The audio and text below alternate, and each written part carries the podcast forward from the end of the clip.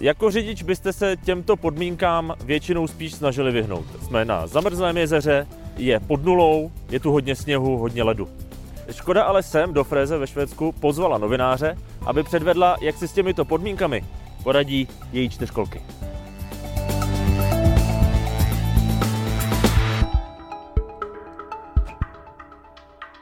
Škoda se mimo jiné ve Švédsku pokusila překonat světový rekord v nejdelším driftu na ledě. Za volant usedl zkušený závodník a motoristický novinář Richard Madden.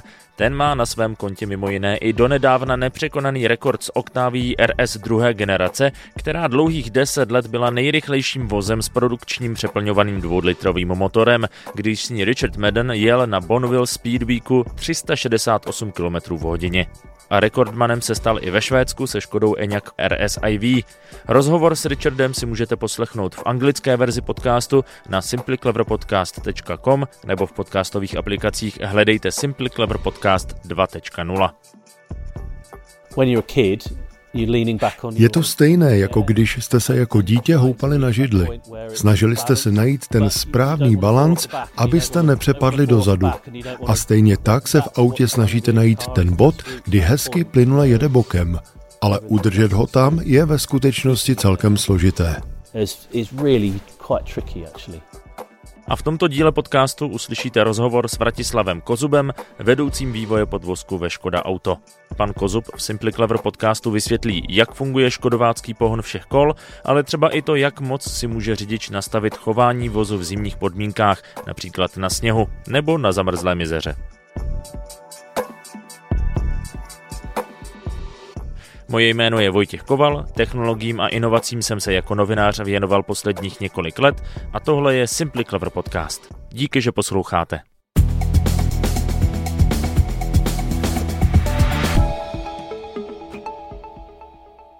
Pane Kozube, vítejte v Simply Clever Podcastu. Dobrý den. Vy jste z vývoje podvozku, ale to, co všechno vlastně pod tu vaši kompetenci spadá? No tak zodpovědnost našeho dělení je relativně široká. Zkusím to rychlosti popsat. Já bych začal tak nějak jakoby u té vozovky, aby bylo rozumět vlastně, co to všechno je. Většina podvozku je běžnému zákazníkovi skrytá právě pod tou karoserii, takže z toho, co nám patří, tak jsou vidět na první pohled jenom kola. Tak já teda začnu ale pneumatikama, což je významný prvek podvozku, k tomu se ještě možná dostaneme, protože když auto nemá prostě vozovce pevný grip, tak nefunguje vůbec nic. Takže na, mo- pneumat... na moje obutí musí být spolehnutí, ano. Krásný slogan, děkuju. Tak samozřejmě pneumatiky jsou obuty na discích, takže všechny ty disky, které znáte, hliníkové, plechové, i ty plastové kryty, které dneska nejsou tolik v kurzu, tak to je první věc, kterou my vyvíjíme a kterou zákazník vidí a ji si vybírá. No a teď půjdu už k té technice. To všechno je namontováno na nápravách, to znamená, jsou to ložiska, nápravy, přední, zadní, zavěšení vlastně kol, tlumení, pérování, stabilizace vozu, musím zmínit brzdy, když jsme u těch kol, řeknu radši brzdový systém, protože Jasně. To je všechno, kde to začíná, tam, co vlastně řidič ovládá, to znamená pedály, kolové brzdy, ale také systém ruční brzdy. Jasně. Zkrátka, bez vás to nebude jezdit. Nebude to jezdit, nebude to řídit, nebude to ovladatelné. Já bych ještě pokračoval. Zapomněli jsme systém řízení vozu.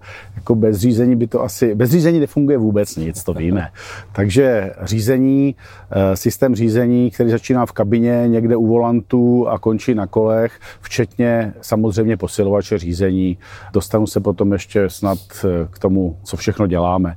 Nejedná se jen o díly jako takové, jejich konstrukce, ale o tu jejich funkci. Ještě bych teda, abych nezapomněl, to by mi kolegové mohli vyčítat třeba, takže máme tady palivový systém, takže veškeré typy a druhy nádrží, které v autě máme, ať už je to na benzín, na diesel, nebo třeba na AdBlue, anebo třeba plynové vozy, tak to všechno taky patří do naší odpovědnosti. Je toho hodně. Je toho hodně a já jsem vyjmenoval zhruba v rychlosti ty díly, ale co je důležitější, než vyvinout ty díly jako takové, tak je ta jejich funkce. Ta funkce musí být harmonická, ono to spolu trošku souvisí, to chování vozu, ta odezva musí být taková, aby zákazníka nepřekvapila, aby auto se chovalo tak, jak zákazník očekává. Vy jste mi hezky nahrál tím, že to auto se má chovat tak, jak zákazník očekává. My jsme teď ve Švédsku, máme před sebou vlastně zamrzlé jezero, Fréze. Tady Škodovka předvádí ty svoje čtyři krát čtyři, čtyřkolky. Je pravda, že na zamrzlé jezero se asi člověk úplně běžně nedostane, ale ta situace kolem nás, uježděný sníh, nasněženo, trošku přimrzlo, to se stát může. Tak co vlastně zákazníkovi v tom autě pomáhá, aby, jak jste říkal, se to chovalo tak, jak má, aby mu to auto nečekaně někam neklouzalo a podobně? Děkuji za otázku. Já jsem ještě nejmenoval systémy stabilizace vozu. To je známý systém A B S, který jsme aplikovali do vozu jako první a k němu přibývaly postupně další a další funkcionality, jako známe E S C, stabilizace v případě, že dojde k nějakému smyku. Takže to jsou ty hlavní systémy, které my ve vozech nabízíme. Dneska už to vyžaduje i zákon, to znamená, nelze prodávat auta, které by neměly systém E S C, čili stabilizace vozu. To je ten základ. Jasně.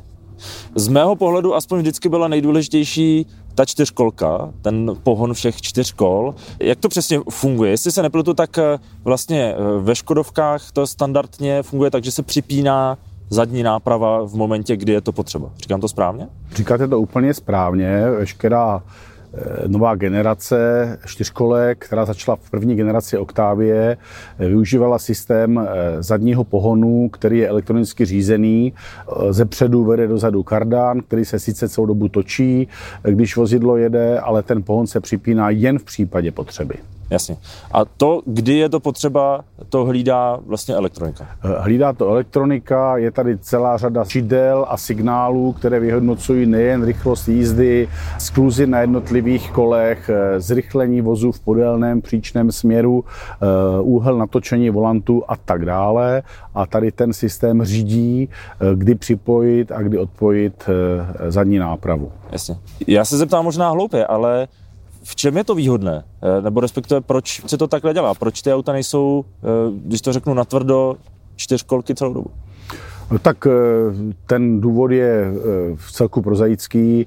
Chceme šetřit palivo, není potřeba pohánět i zadní nápravu a spotřebovávat vlastně energii, mařit energii v momentě, kdy to není nutné. Jasně, tady se to zapne prostě v momentě, kdy to potřebuju, tak se ta čtyřkolka zapne a... Tak ale zároveň... Ono, když jsme u toho zapínání, tak ono postupnými generacemi těch, těch systémů je to zapínání čím dál tím chytřejší a rychlejší.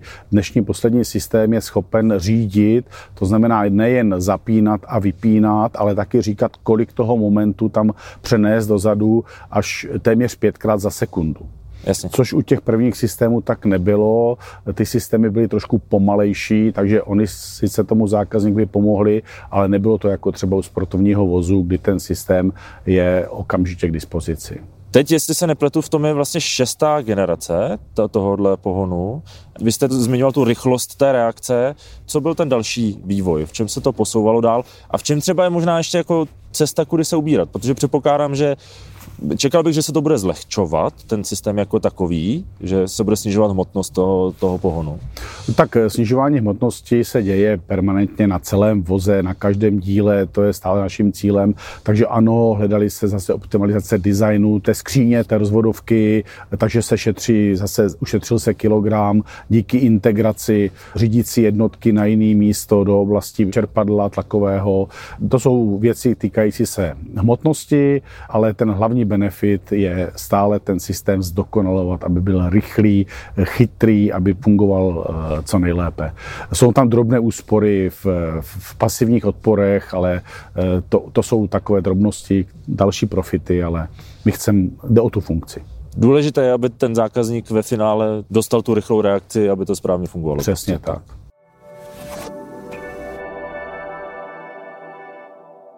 Škoda ve Švédsku novinářům ukázala mimo jiné i příslušenství ke svým vozům, konkrétně například střešní nosiče a box na Octavii čtvrté generace. Více nám o nich řekl Michal Pištělka z oddělení příslušenství. Ono se to hodí teďka v té zimě, tro, trošku nám tady padá sníh, tak to vypadá autenticky. Když si ukazoval na tu rakev, na ty nosiče, tak to jsou skutečně věci, které jste vyvinuli jako příslušenství speciálně pro modely Škoda. Není to e, nějaká jenom jako kupovaná věc od jiné značky. Přesně tak. Nejedná se vlastně o příslušenství, který by byl přebíraný někde z aftermarketu, přebrandovaný. Je to opravdu e, speciálně vyvíjený a designovaný příslušenství, který je na daný typ auta. Když to stáhnu třeba konkrétně na ty střešní nosiče, tak e, ty jsou opravdu speciálně pro variantu kombi, pro variantu liftback, kdy vlastně je důležité to přizpůsobit tomu tvaru těch podélníků. Když říkáš, že to je navržené pro to auto, tak to je z jakého důvodu? To je, předpokládám, hlavně kvůli aerodynamice a vlastně přístupu k těm úchytným bodům na té karoserii? Je to tak. Limuzína vlastně má uchycení těch základních střešních nosičů přímo do postranic, kdy vlastně pomocí čepů je to uchyceno přímo do karoserie. A na rozdíl od kombíka vlastně, který má uchycení na ty podélníky. A tam je důležitý každý ten střešní nosič specifikovat a vyvinout a přizpůsobit přesně na ten daný konkrétní typ auta, kdy vlastně ladí se, aby to bylo z pohledu bezpečnosti všechno vychytané, musí se to okrešovat a stejně tak i z pohledu aerohluků, který jsou v tomto případě nežádoucí a snažíme se minimalizovat a stejně tak i z pohledu aerodynamiky, kdy je kladen vysoký důraz na to, aby opravdu jsme minimalizovali vlastně to snížení dojezdu, respektive zvýšení spotřeby u daného auta. To jsme se bavili o, řekněme, lepšímu přizpůsobení tomu vozu konkrétnímu, ale je tam, předpokládám, důležitá i ta aerodynamika v tom tvaru i těch, i těch nosičů a vlastně asi i té rakve. Vlastně když půjdu do detailu k tady těm konkrétním nosičům, který tady máme tady na tom Scoutu, tak vlastně od Octavie čtvrté generace jsme přistoupili i k novému řešení těch střešních nosičů, kdy vlastně oproti těm předchozím generacím už máme kladený daleko větší důraz na tu aerodynamiku, kdy vlastně tady jsme přistoupili k tvaru toho hliníkového profilu. Vlastně je to tvar kapky, který je z pohledu aerodynamiky ideální, ale zároveň vlastně kladli jsme důraz i na to, aby jsme pořád zachovali tu maximální užitnou plochu toho nosiče, aby zkrátka zákazník si tam mohl dát maximum těch nosičů například na jízdní kola a třeba to mohl ještě zkombinovat i s tím střešním boxem. Jasně. Zároveň ještě bych tady vypíchl, je tady nový ovládací mechanismus, který vlastně zákazník ovládá, řeknu, připínání i to odepínání těch nosičů pomocí krytek. Je to opravdu jednoduchý, ale doporučuji při prvním použití podívat se na naše video, který je z naší dílny a odkaz na to video naleznete na Q R kódech, které jsou umístěny přímo na nosičích. Jasně. Teď bych se ještě rád zmínil trošku o tom střešním boxu, který je o objemu čtyři sta litrů. Jak jsme se bavili na začátku, je vyvíjený taky ve Škoda Auto, takže ten design odpovídá vlastně současnému designovému jazyku současných aut. Navíc třeba oproti tomu staršímu boxu, tady máme v obou strany otevírání. Z pohledu aerodynamiky je na tom líp, takže když si ho dáte na elektroauto, tak s ním dojedete dál. Já jsem si všiml, když se dívám tady v detailu u, u toho předního nosiče, že tam je ještě prostor vlastně posunout ten box o kousek víc dozadu. Je tam takové vykousnutí. To hraje roli, jestli si ten box posunu vlastně víc dozadu?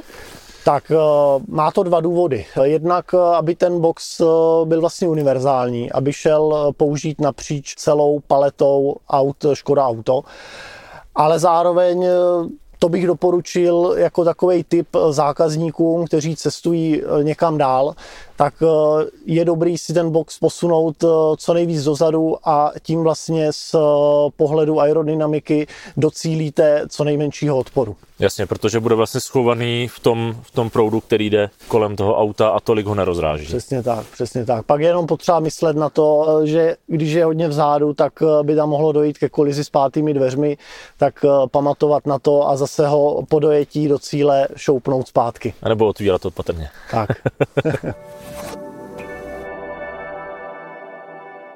To jsme se bavili o tak jako napůl hardwareové věci, napůl softwarové, protože je to řízeno elektronicky. Co ten zákazník určitě uvnitř si všimne a kdo třeba jel typově v Kodiaku nebo třeba i takhle v Octavii, tak si všiml, že tam má možnost vlastně přepínat módy toho auta, hmm. módy jízdy.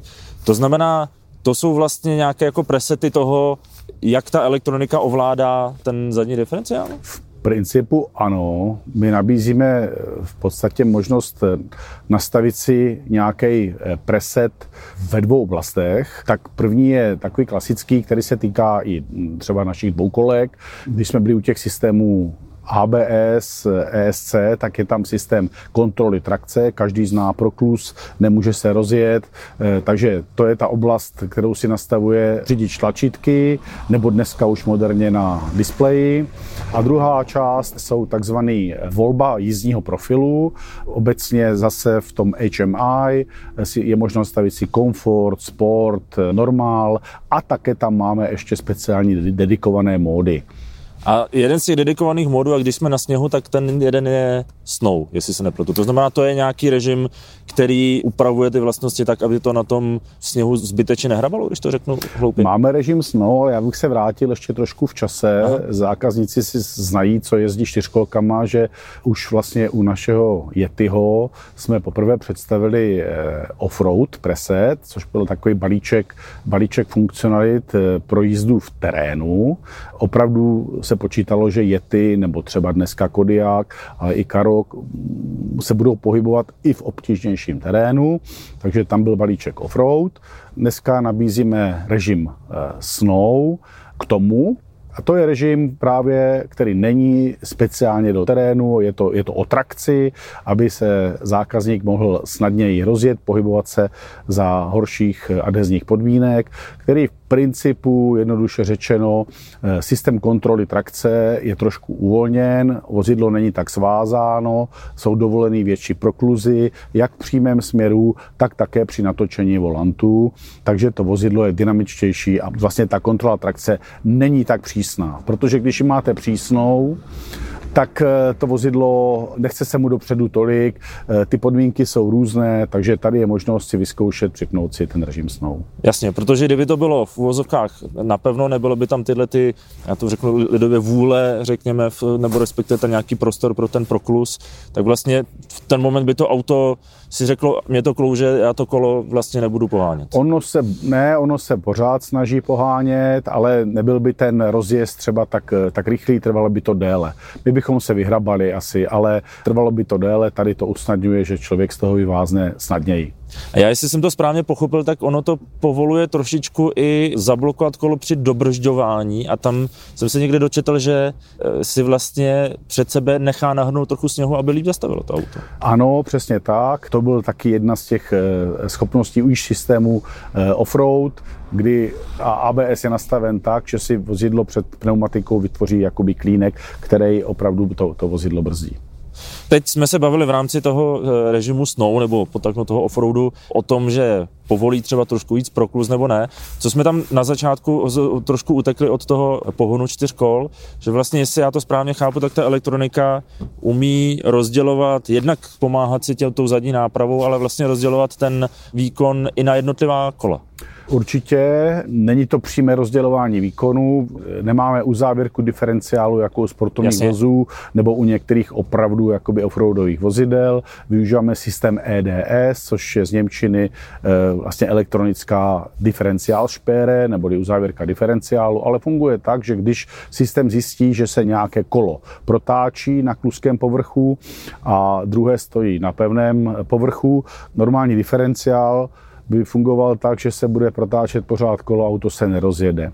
Takže tady se přibrzdí brzdou, opravdu hydraulicky, systém, vlastně integrovaná jednotka A B S, E S C, přibrzdí protáčející se kolo, moment je distribuován na tu druhou stranu a vozidlo se vyhrabe z nesourodého povrchu. Jasně. Ten systém funguje samozřejmě pořád, u čtyřkolek, u dvoukolek, je to výborná věc a k systému je potřeba říct, že ho máme taky, třeba je to zase součást balíčku offroad. Já se vracím pořád k tomu offroadu, protože to bylo to, to bylo to naše první dítě, který jsme dělali tenkrát u toho Yetiho, tak i v tom offroadu je E D S jinak nastaven, tam opravdu ty zásahy jsou daleko delší, aby se opravdu vozidlo vyhrávalo, když stojí třeba jenom diagonálně na dvou kolech.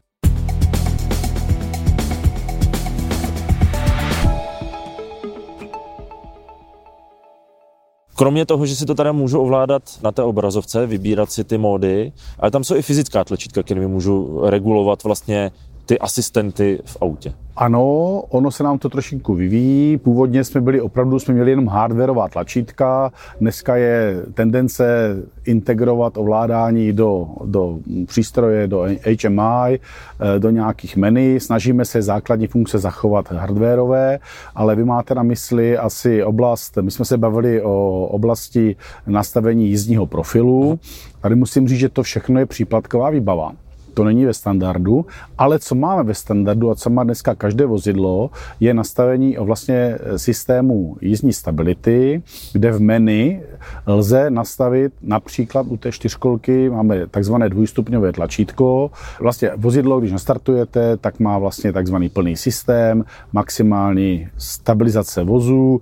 Naším heslem je bezpečnost jako první, na prvním místě, takže zákazník opravdu má bezpečný auto, nemusí se o nic starat. Jsou však řidiči, kteří jsou pokročilí, dobří zkušení a cítí se někdy na těch podmínkách kluských, jakože a oni by to asi vyjeli lépe, oni by si s tím poradili a cítí se svázáni, takže je tam možnost si vypnout ten systém trakce, my tomu říkáme zase z němčiny A S R, ale je to kontrola trakce. Vypnutí vozidlo nemá regulaci a je to čistě jenom o tom, jak si zákazník vozidlo řídí plynem sám, takže to je první věc. A druhý stupeň je vlastně tlačítko E S C Sport, což je zajímavý. To je pro takovou tu skupinu uživatelů, kteří se rádi s vozem svezou, trošku ve skluzu a chtějí si to užít, kdy mi vlastně systém kontroly trakce zůstává vypnutý a k tomu systém stabilizace vozu v příčném směru, to znamená na to, jestli je vozidlo nedotáčivé, přetáčivé,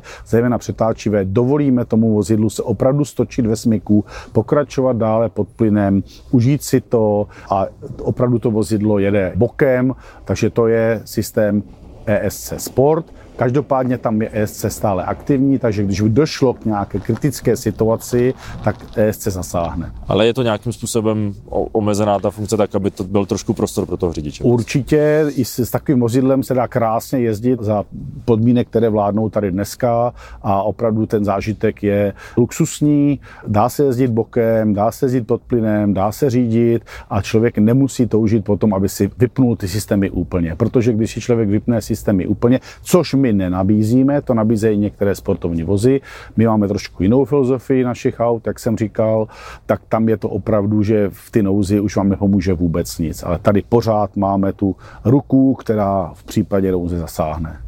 Pojďme se ještě vrátit k, řekněme, hardwareovým věcem, protože vy, vy jste v těch vašich kompetencích začínal pneumatikami, vtipkovali jsme tam, že na ně musí být spolehnutí.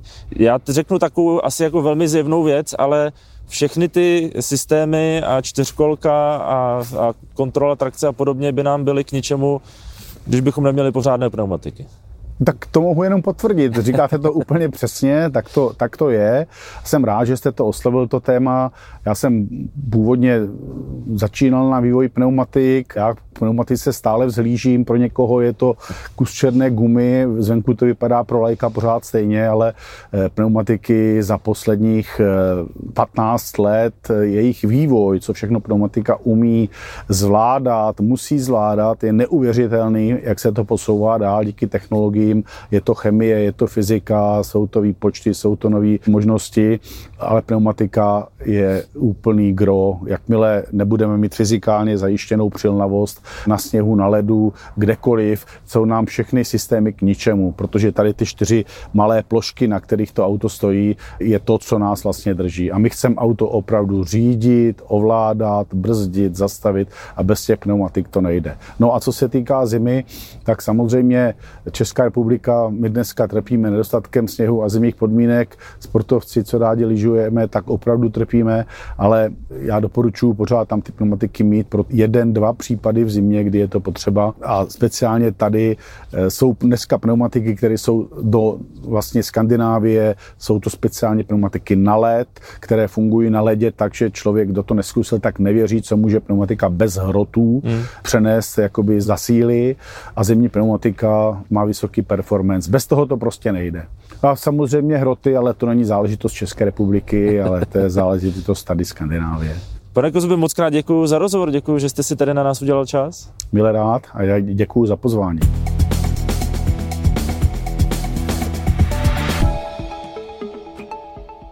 Díky, že jste poslouchali. Pokud si chcete poslechnout rozhovor s Richardem Maddenem a podívat se na jeho rekordní pokus o nejdelší drift na ledě, najděte si na YouTube Škoda Auto videoverzi podcastu.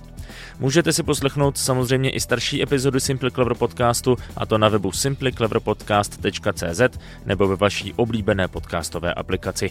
Další díl zveřejníme za týden, bude o aplikaci Traffication, která zvyšuje bezpečnost řidičů na železničních přejezdech. Do té doby si mějte krásně, a pokud zrovna řídíte, dobře dojeďte.